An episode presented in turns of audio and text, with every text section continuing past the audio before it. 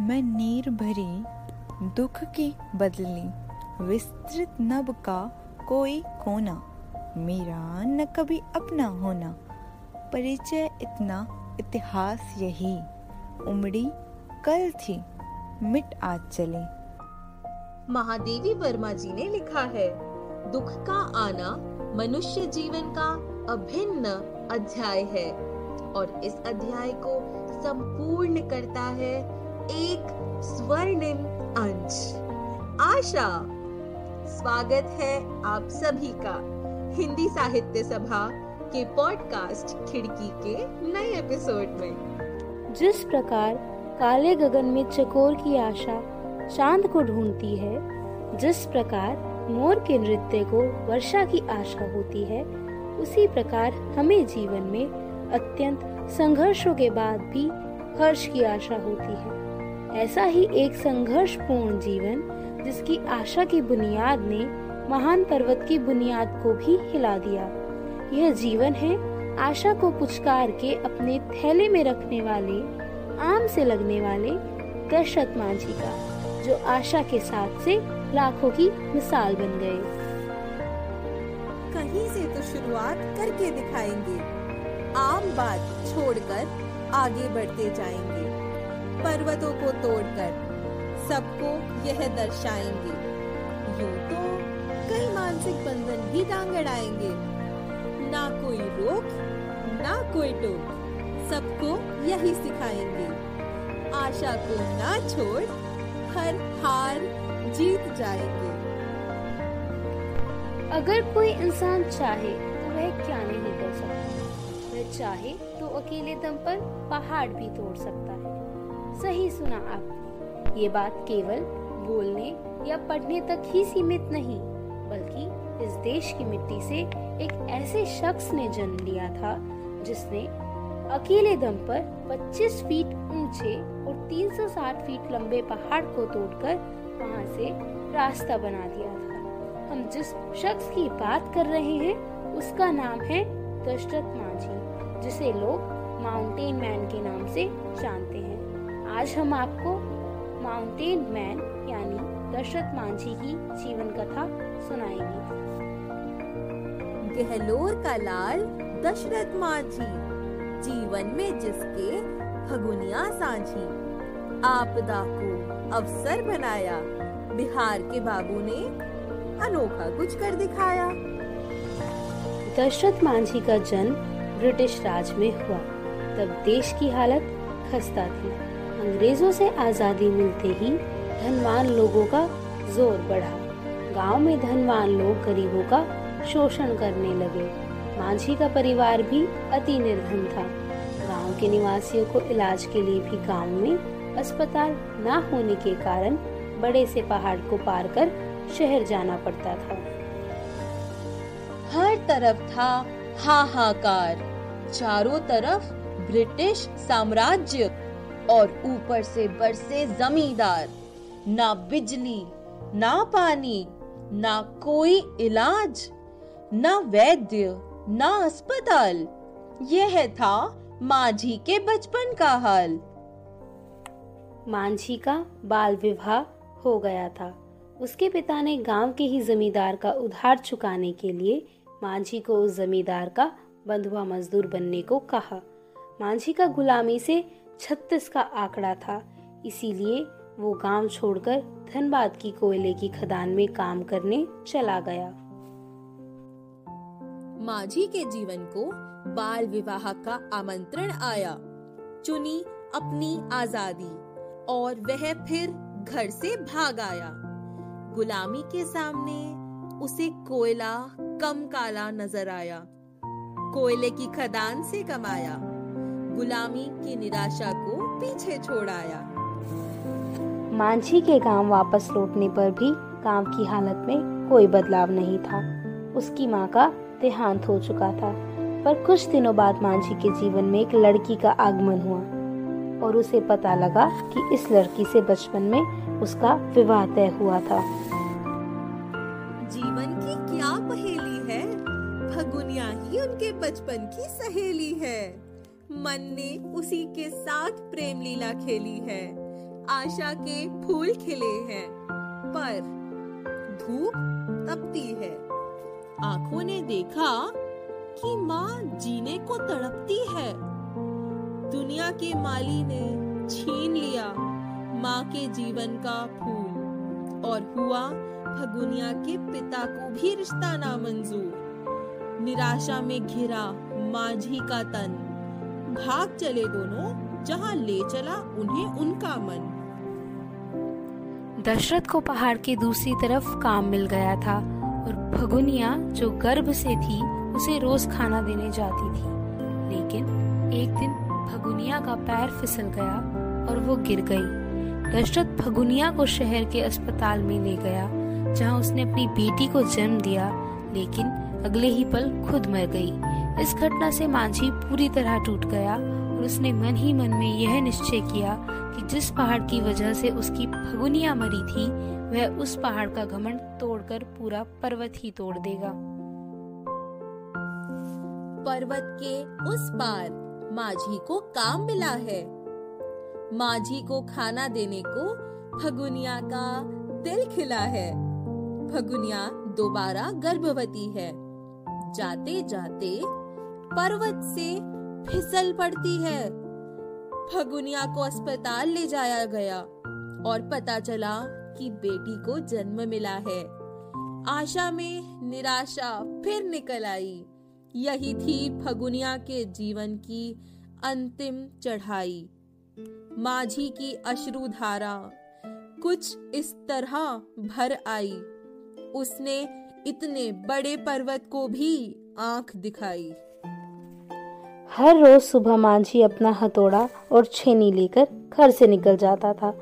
उसको पहाड़ तोड़ते देख सब उसे ताना मारा करते थे। उसने हाथों को हथौड़ा छेनी थमाई। बड़े से पहाड़ को उसने तोड़ने की हिम्मत दिखाई। जमाना किसका सगा है? जमाने ने उसकी खूब हँसी उड़ाई।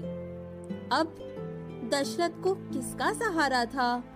उसने भी जमाने की ना एक भी की सुनवाई, पर माझी ना माने हार भाई। कुछ साल बाद सूखा पड़ने के कारण गाँव धीरे धीरे खाली होने लगा। दशरथ ने अपने परिवार को गाँव से भेजा, लेकिन खुद गाँव में रहकर गंदा पानी पीकर और पत्ते खाकर ज़िंदा रहा।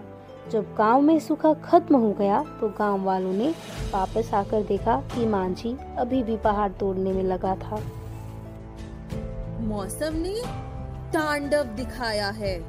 पूरे गाँव में सूखे का सैलाब आया है। सब छोड़ चले ये गाँव, पर माझी को फिर भी रुकने का सुझाव आया है। और इस सुनसान गाँव में माझी ने गंदे पानी और सूखे पत्ते पर जीवन बिताया है। घर लौटा पूरा गाँव और उसे अभी भी पहाड़ तोड़ते ही पाया है। जब पूरे देश में आपातकाल की घोषणा हुई और मांझी के गाँव के पास एक जनसभा आयोजित हुई, तब मांझी देश में प्रचलित हो गया। क्योंकि उसने कुछ लोगों के साथ मिलकर जनसभा के टूटते मंच को संभाला था। कुछ दिनों बाद गाँव के जमींदार ने मांझी के पहाड़ तोड़ने पर अपनी असहमति दिखाई। आपातकालीन स्थिति में इंदिरा गांधी ने देश को पुकारा है। टूटे हुए मंच को माझी के कंधे का सहारा है। अखबार में माझी का फ़ोटो भी आया, बहुत प्यारा है। जमींदार ने माझी को बातों में फंसाया है। माझी अपने घर से इंदिरा को शिकायत करने आया है। दशरथ मांझी को बिना टिकट ट्रेन से दिल्ली जाते हुए टीटी ने पकड़ लिया। दशरथ के कदम फिर भी नहीं रुके और वह पैदल ही ट्रेन की पटरी पर चलते हुए दिल्ली पहुँच गया। ट्रेन की टिकट नहीं पर दिल्ली जाना है। टिकट नहीं तो टीटी ने बहुत सुनाना है। यही नहीं, ज़िंदगी की जंग खत्म। माझी ने दिल्ली तक पथ यात्रा का ठाना है। पहुँचे दिल्ली और गार्ड को फ़ोटो दिखाया है। पर गार्ड ने फ़ोटो फाड़कर उसे वहाँ से भगाया है। दिल्ली से निराश होकर मांझी वापस बिहार आया। जमींदार, जो पहाड़ तोड़ने के विरुद्ध था, उसने उन लोगों को मांझी समेत जेल में बंद करवा दिया। लेकिन तभी एक पत्रकार मांझी के पक्ष में खड़ा हुआ। पहाड़ से भी चौड़ा, मांझी का सीना। अब निराश है। निराशा में भी आशा मांझी। अब पूरा गाँव तेरे साथ है। जमींदार पुलिस बुलाए, चाहे सबको जेल में डलवाए। अब तो माझी का साथ देने गाँव और पत्रकार साहब भी आए। किया जेल के बाहर प्रदर्शन और सबको जेल से छुड़ा लाए। आखिरकार, पहाड़ से इंतज़ार के बाद 1982 में मांझी ने उस 360 फीट लंबे 30 फीट चौड़े और 25 फीट ऊँचे पहाड़ को पूरी तरह से तोड़ दिया, जिसकी वजह से 55 किलोमीटर का रास्ता केवल 15 किलोमीटर का ही रह गया। उनके इस कार्य के लिए उन्हें 2006 में पद्मश्री से नवाजा गया। हालाँकि दशरथ मांझी का अगले ही वर्ष गॉल ब्लैडर कैंसर से निधन हो गया।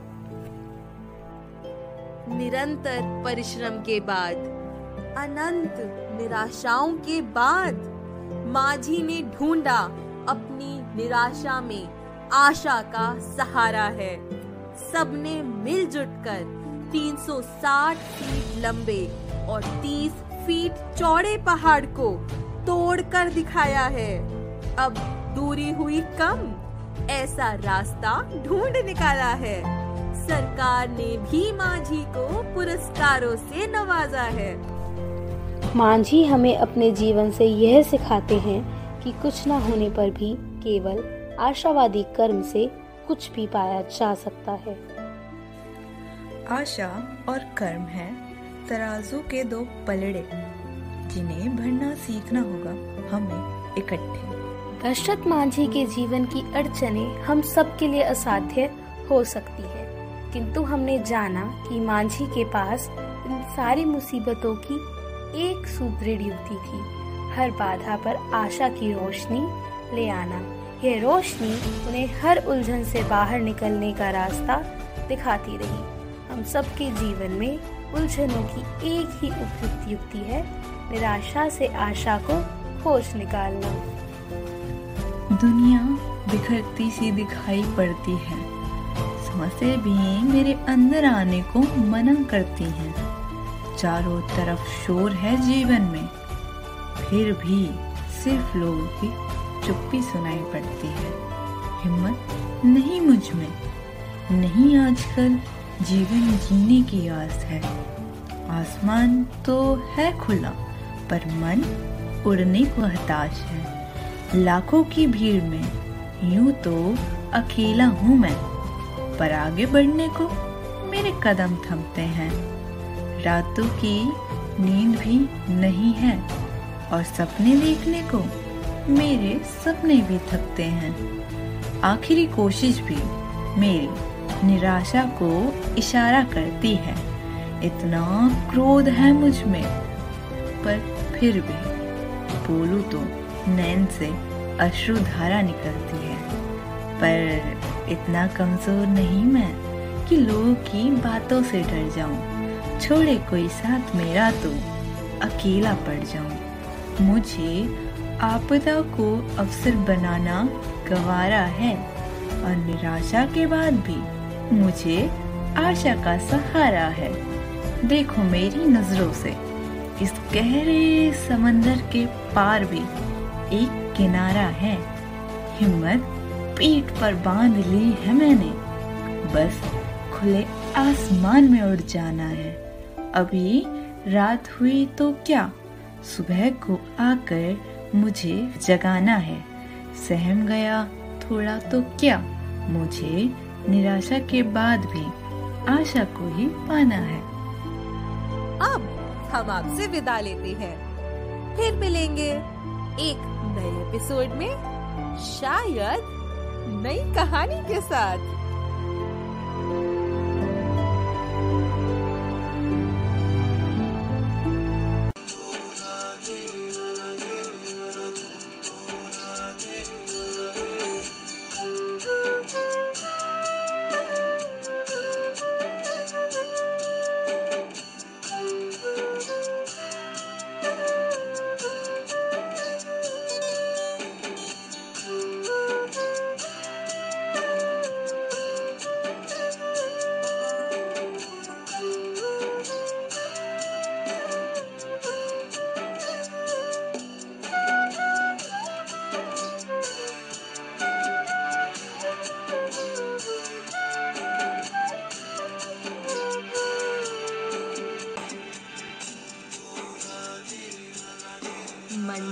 मुश्किल तो क्या? धुंधला साहिल तो क्या? तन्हा ये दिल तो क्या? ये हौसला कैसे झुके? ये आरज़ू कैसे रुके?